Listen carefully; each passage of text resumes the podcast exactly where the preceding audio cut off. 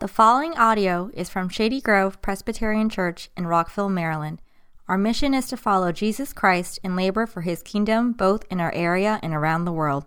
For more information about Shady Grove Presbyterian Church, please follow us on Facebook and visit shadygrovepca.org. This book that I have, um, it's been on my shelf for many years. I've never sat down to read it. Um, but the book is titled Lend Me Your Ears Great Speeches in History by William Safire. This was a book that was uh, given to my brother in 1997 when he was 27 years old. Uh, it was given to him uh, by my mother, and uh, the note is still in here that she wrote to him. She said, Joe, happy birthday. I sincerely wish you all the best this world has to offer. With much love, respect, and admiration, Teresa. This was three years um, before my brother took his own life in 2000. Uh, and so I inherited the book, and uh, I remember passing through its pages years ago when I first came into its possession. It has several different sections in here on uh, different kinds of speeches in the history of the world. So it begins with memorials and patriotic speeches, and it goes to tributes and eulogies, and then debates and argumentation. It has trials, so you have Martin Luther's Diet of Worms is listed there. Um, you have gallows and farewell speeches. And then, towards the end, is a section for sermons. And listed right underneath the first sermon, which is the Buddha urges a turning away from craving in his fire sermon, the second sermon listed is Jesus of Nazareth delivers the Sermon on the Mount. That struck me when I first came into possession of this book, and I was reminded of it as I was, as I was preparing this sermon. And the thought that I had then and the thought that I have now is that everyone who's at least heard of Jesus has likely heard something from the Sermon on the Mount, and everybody has an opinion about it right? This is a passage of Scripture, this is a famous passage of Jesus' teaching that you can't help but have some kind of opinion about it. Some think of it merely as one of the greatest speeches in history.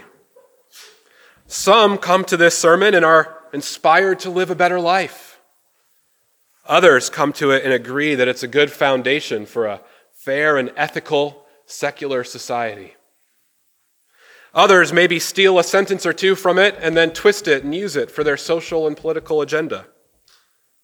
Many Christians use theological gymnastics to find ways to excuse themselves from the application of what Jesus said here. Just about everybody has an opinion on the Sermon on the Mount, and most of our opinions are wrong. I was a bit cheeky entitling this sermon. I hope some of you picked up on that. Hashtag blessed is a common tag on social media that people use to put on their pictures as a way of saying, life is good. I did a quick search on Instagram this week, and hashtag blessed came back with over 120 million results. I scrolled through the first, eh, maybe 100 pictures. Almost all of them had to do with either personal fitness, kids, or someone sitting in a coffee shop. Blessed. It's funny, but here's the reality. We have a very skewed picture of what it means to be blessed. And I don't just say we in general, like we in culture. I say we, including those who are in this room. We often have a very skewed picture of what it means to be blessed. Our default, default posture towards this idea of blessing is very selfish, very greedy, very individualistic, very material. And so, as we prepare to come to the second half of the Beatitudes, which is really just the first, I don't know, 10, 15% or so of the Sermon on the Mount, we really have two big challenges that we have to overcome. One is that much of what we've heard or been told about the Sermon on the Mount is probably wrong. So, before we can really understand the Beatitudes at the beginning of the Sermon on the Mount, we need to have a macro understanding of what does this sermon mean and how do we apply it to our lives. But the second challenge is that even with an interpretive lens in place for the Sermon on the Mount as a whole, we still have this trouble of knowing what to do with this repeated pronouncement that Jesus makes Blessed are. And so last week, Charlie touched on the first half of the Beatitudes, and he showed us this posture, posture with which we are to receive Christ's kingdom and his kingdom teaching. And so, following in Charlie's footsteps, what I want to do this morning is kind of do another general overview of the Beatitudes. Uh, and what I want to give us is three common ways that we can mistreat the Sermon on the Mount and the Beatitudes. And I hope that this will address common misconceptions and maybe ways that we've been tempted to uh, approach Jesus' teachings here. And then after we deal with those three misconceptions, we'll end with a positive takeaway how we as Christians can begin to understand and apply the Beatitudes in our own life. And so we're going to be doing a general overview, and I just uh, I thought that um, a general over, overview and applying Jesus' teaching kind of a macro way would be a better use of our time than an unsatisfying, like three minute list through each of the Beatitudes listed here. And so that's going to be how we go about this. And so let's turn our attention now to the reading from Matthew 5 and then we'll jump in. I'll be reading Matthew 5, verses 1 through 12. Seeing the crowds, Jesus went up on the mountain, and when he sat down, his disciples came to him. And he opened his mouth and he taught them, saying, Blessed are the poor in spirit, for theirs is the kingdom of heaven. Blessed are those who mourn, for they shall be comforted.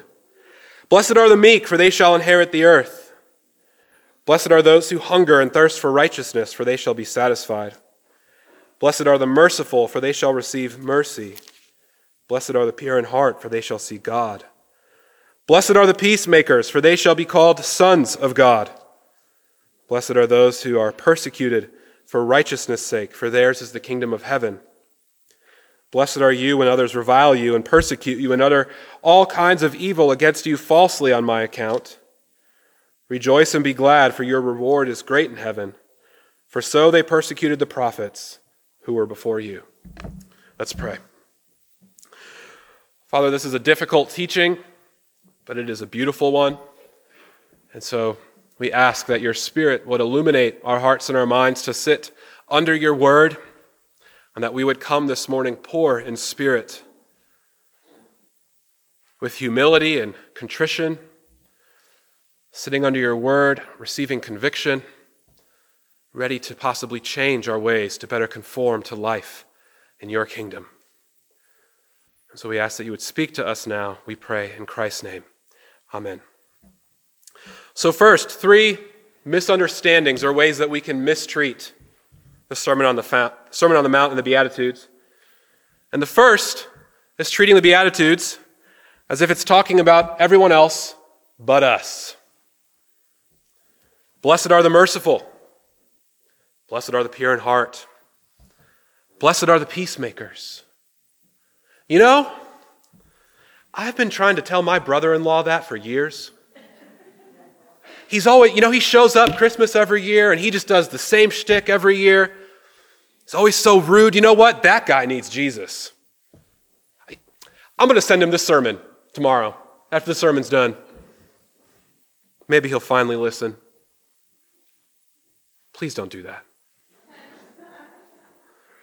But you see, we all do this. And if you're saying to yourself, I don't do that, maybe other people do, but not me, ah, see? There's a sly little Pharisaical monster inside of each of us, always trying to find clever ways to rationalize or excuse ourselves from conviction, from being a part of the problem. We want to read the Bible through the lens of looking for blessings for us and conviction for everybody else. We want to point the fingers at others rather than admitting that maybe we're a part of the problem by looking inward at ourselves. You see this play out in society, and news all the time. I mean, what is news today except pointing fingers? I finished recently reading an essay that Wendell Berry wrote in 1985 the title of the essay was What Are People For? And he begins the essay by dealing with the problem at his time, and I suppose you could still see this happening today, where corporations and big businesses were telling people that the problem with the economy was that there were too many farmers. There are too many farmers, and what we really need is for people to move out of the country and into the city to contribute to a, a growing and healthy economy. And Berry says in response, he says, You know, it's apparently easy to say that there are too many farmers if one is not a farmer. And so we see this happen all the time. National and global scales, this instinct to point finger at others. But we do this when it comes to Jesus' teaching too. Trying to find ways to maybe narrow the scope of Jesus' teaching to justify ourselves but condemn others. You might know the name Charles Finney. He was a rather interesting guy, a pastor and a leader during the Second Great Awakening. There's one story about him where he was guest preaching at a wealthy New England church. And he decided to preach on the text in Luke where Jesus says, Any of you who does not give up everything that, everything that they have cannot be my disciple. You can see maybe uh, what trouble that could have gotten him into. Well, Finney applied a plain reading of the text. Disciples of Jesus must submit all that they have to be used by Jesus for his purposes. And the pastor of the church, Lyman Beecher, he got up after the sermon and he was embarrassed by what Finney had said. And he apologized because he was so embarrassed. And so he said, God wouldn't actually ask you to give up anything. He just wants to know that you might be willing to. To which Finney jumped out of his seat and he declared, The moment you become a disciple of Jesus, you lose ownership of all your possessions. And so too for us. The moment we become a disciple of Jesus, he becomes Lord over everything that we are and everything that we have. And in the Beatitudes, Jesus is telling us what our lives must look like, what they must conform to, who we must become if we are going to follow him. However, it would be a mistake to then turn the Beatitudes into a list of rules and requirements that we must achieve to get into the kingdom. This would be the second great way that we misunderstand the Beatitudes, and it's likely the most common error we make in approaching the text. And, conveniently, everybody does it. there's very religious ways to do this, and there's very secular ways to do this. And so I want to briefly address both ways that we can turn the Beatitudes into a list of rules and requirements. The religious way to do this is to approach the Sermon on the Mount, the Beatitudes, purely through our theological categories of law and grace. This is a very Martin Luther thing to do. Someone who approaches the Sermon on the Mount in this way will say, The purpose of these high demands that Jesus is making is to show us that we are incapable of keeping the law, to show us how great of sinners we are, and how desperate we are of His grace. He's not actually asking us to live like this. There's at least two mistakes with this view. The first mistake is to equate the Sermon on the Mount and the Beatitudes with the Mosaic Law. Certainly, elements of the Mosaic Law are in the Sermon on the Mount, but Jesus' teaching far exceeds the Mosaic Law in both its scope and its depth. Jesus says later in this sermon that he did not come to abolish the law, but to fulfill it. And he goes on to say that our righteousness must exceed that of the Pharisees. And then he shows how, for example, both anger and lust are not merely sins of outward behavior, but sins of the heart. And so the scope of the Sermon on the Mount is far wider and its depth is far richer than the Mosaic Law. But the second mistake with this view is this, and it's more subtle. It's an attitude that thinks of God as someone who is out to get us. We get this idea in our heads that the whole purpose he would have to deliver this wonderful sermon is to make us feel miserable about ourselves. This is a view that many of us struggle with, I think, deep down in our hearts. We think that God is out to withhold good things from us, and that this Sermon on the Mount is here just to condemn us. And yet, the pronouncement of the Beatitudes is this Blessed are. Blessed are. The word for blessed in the Greek is the word makarios. A makarios, or a macarism, is a declarative and congratulatory statement about God's beneficial action to a person. And this is why an appropriate translation would be happy are. The person who truly knows God's blessings are to be congratulated and celebrated for receiving such favor from God. And so to simply turn the Beatitudes or the Sermon on the Mount into a demonstration of the burden of the law and the need for grace is really ultimately unsatisfying. Such a view also greatly diminishes the work and the life of our Savior. I've been greatly helped in my own understanding of the Sermon on the Mount, as I'm sure many of you have, by the work of Dr. Martyn Lloyd-Jones. Lloyd Jones is a 20th century pastor and teacher who he wrote an amazing study on the Sermon on the Mount. And so I want you to listen to something he says in his introduction on how we can mistreat Jesus' teaching. Here's what he said Is it not true to say, many of us, that in actual practice, our view of the doctrine of grace is such that we scarcely ever take the plain teaching of the Lord Jesus Christ seriously? We have so emphasized the teaching that all is of grace and that we ought not to try to imitate his example in order to make ourselves Christians, that we are virtually in the position of ignoring his teaching altogether and of saying that it has nothing to do with us because we are under grace. Friends, if we neatly fit Jesus' teaching in the Sermon on the Mount into our law grace categories, we would undermine what is being said here, the force of what is being said here, and all that Jesus came to accomplish and to do for us. And we'll talk about that more in a moment. But there's also a very secular way to turn Jesus' teaching here into a simple list of rules and requirements. Many today come to the Sermon on the Mount and treat it as nothing more than a nice foundational blueprint for an ethical and fair society. But to approach the Sermon on the Mount in that way or really any moral creed, is to doom ourselves to failure. I've quoted the work of Yuval Harari before. Harari is a secular humanist, historian, and author. And on paper, he and I could not disagree more about the big questions in life.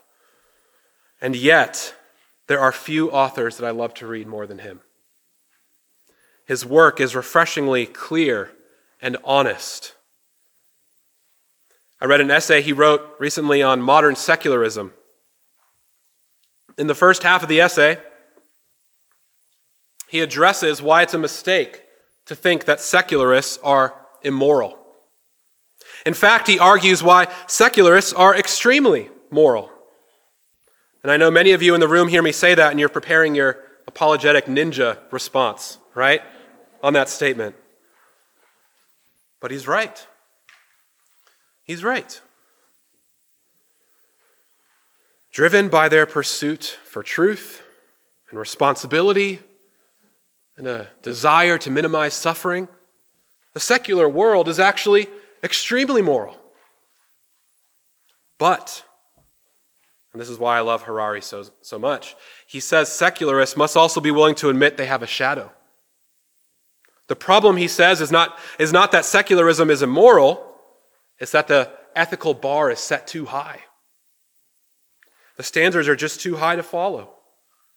And he says people, societies, they simply cannot handle complex problems like war or economic crisis on an open ended search for truth and compassion.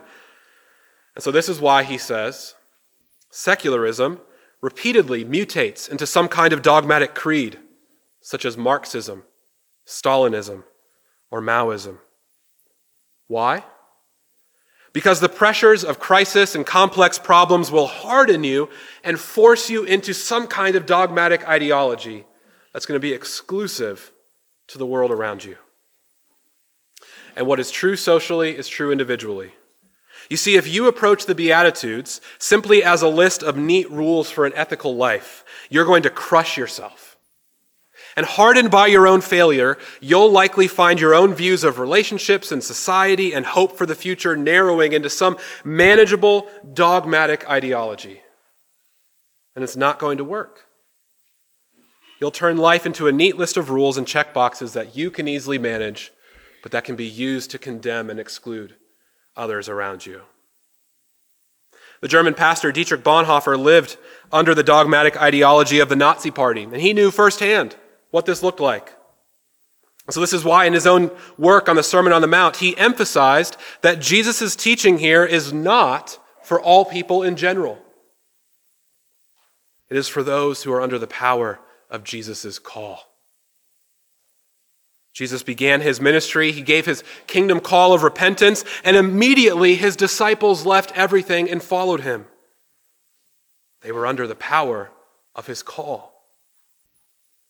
That call made them poor in spirit, meek, and hungry. And so they are blessed, not because they gave up everything, but because they are under the power of the call and they believed the promise of his kingdom. Friends, are you under the power of Jesus' call? Are you under the power of Jesus' call?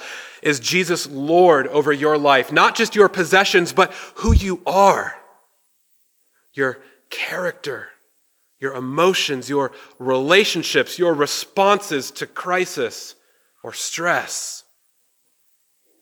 Are you under the power of his call?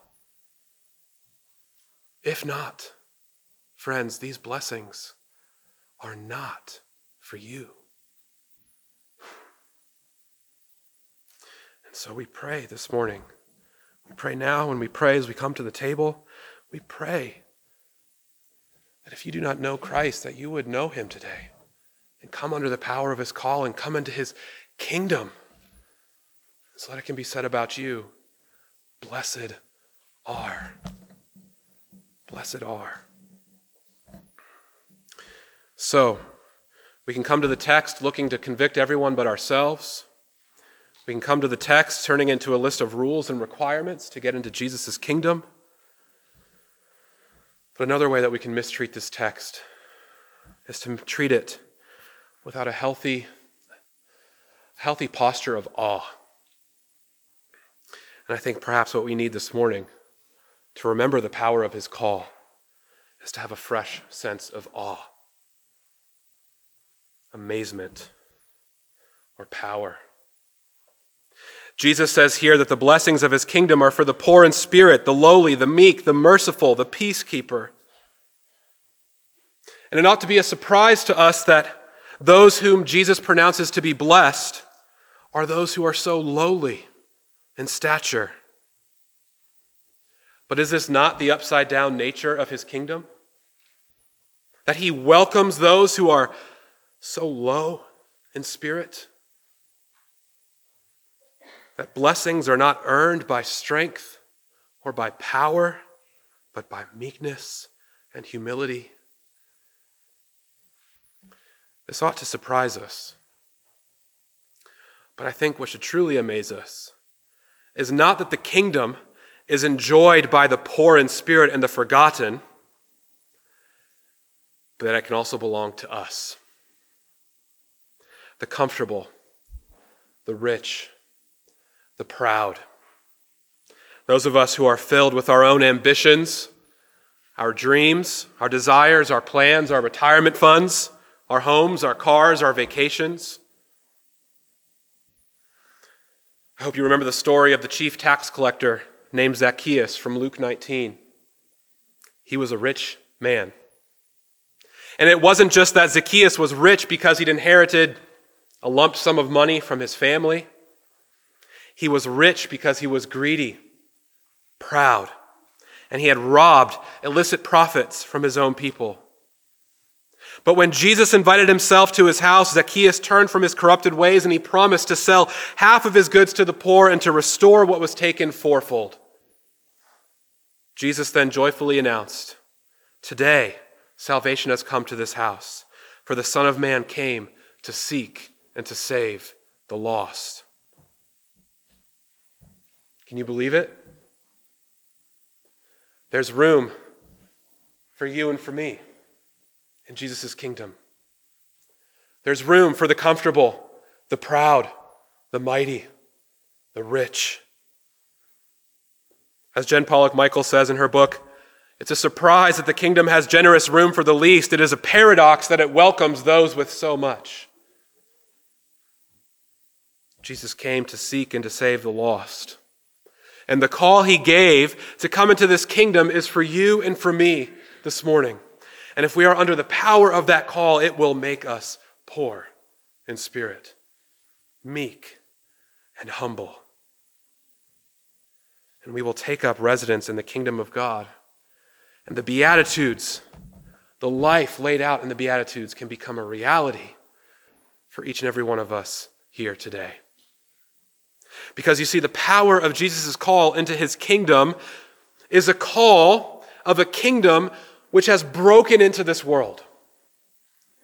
When Jesus gave his call and declared that the kingdom was at hand, repent and believe the gospel, he ripped a hole in the very fabric of space and time. And the future came into the present. He brought the future into the now, and he established a kingdom here on this earth that will be forevermore, for all of eternity. And this is why the Apostle Paul could say, as we read this morning, that if we are under the power of Christ's call, if we have put our faith in Christ, then we have been delivered from the domain of darkness and transferred into the kingdom of the beloved Son. This is why he can say that Christ not only died to redeem us from lawlessness by his grace, but also to purify us and to make us zealous for good works. And when we embrace that truth, we'll see that the Beatitudes, the Sermon on the Mount, is describing what life in the kingdom looks like. This is positively stated what the Beatitudes and the Sermon on the Mount are for. Not only to show us what faithful Christian living looks like, but also what is possible for each and every one of us. If we are under the power of his call, then we are residents of a new kingdom. And this can only happen by the power of God's Spirit at work in us, taking us out of one reality and ushering us into the next. And so, far more than a checklist, far more than a list of I told you so's, the Beatitudes are our template for life with Christ and being like Christ. Hear Lloyd Jones on this again. He said, Any one of us, and every one of us, whatever we may be by birth and nature, is meant as a Christian to be like this. And not only are we meant to be like this, we can be like this. This is the central glory of the gospel. It can take the proudest man by nature and make him a man who is poor in spirit. Here in the Sermon on the Mount are the characteristics and dispositions that are the result of grace, the product of the Holy Spirit, and therefore possible for all. So, this, friends, is where the Christian life is found. In this spirit powered desire to be like Christ and to live with Christ in his new kingdom. And why will we receive mercy? Because Jesus won it for us. Why will we see God? Because by the power of the Spirit, Jesus brings us to Him. Why can we be peacemakers? Because Jesus made peace with us. You see, the life of the Beatitudes is possible because Jesus made it possible. And we live with Him and through Him now in His kingdom. Nobody said it was going to be easy. Circumstances will at times crush us, people will mock us and revile us. Jesus even said, It will be so. But this is the life, friends, to which we are called. Is the kingdom life. I was reminded recently of my favorite story from the civil rights movement. I hope you're familiar with the Montgomery County, or not Montgomery County, the Montgomery bu- bus boycott. Began in 1955 when Rosa Parks refused to give up her seat on the bus. For the next year, African American citizens, joined by their white brothers and sisters, refused to ride public transportation, which was a huge hit on the local economy. And they were, of course, uh, boycotting for equal treatment under the city's law. It was their way of being peacemakers without resorting to the violence of the world. And you may know the names Rosa Parks and Dr. Martin Luther King Jr., two of the well known heroes of the movement. But I wonder how many of you know the name of Mother Pollard, a 72 year old woman who lived in the city of Montgomery.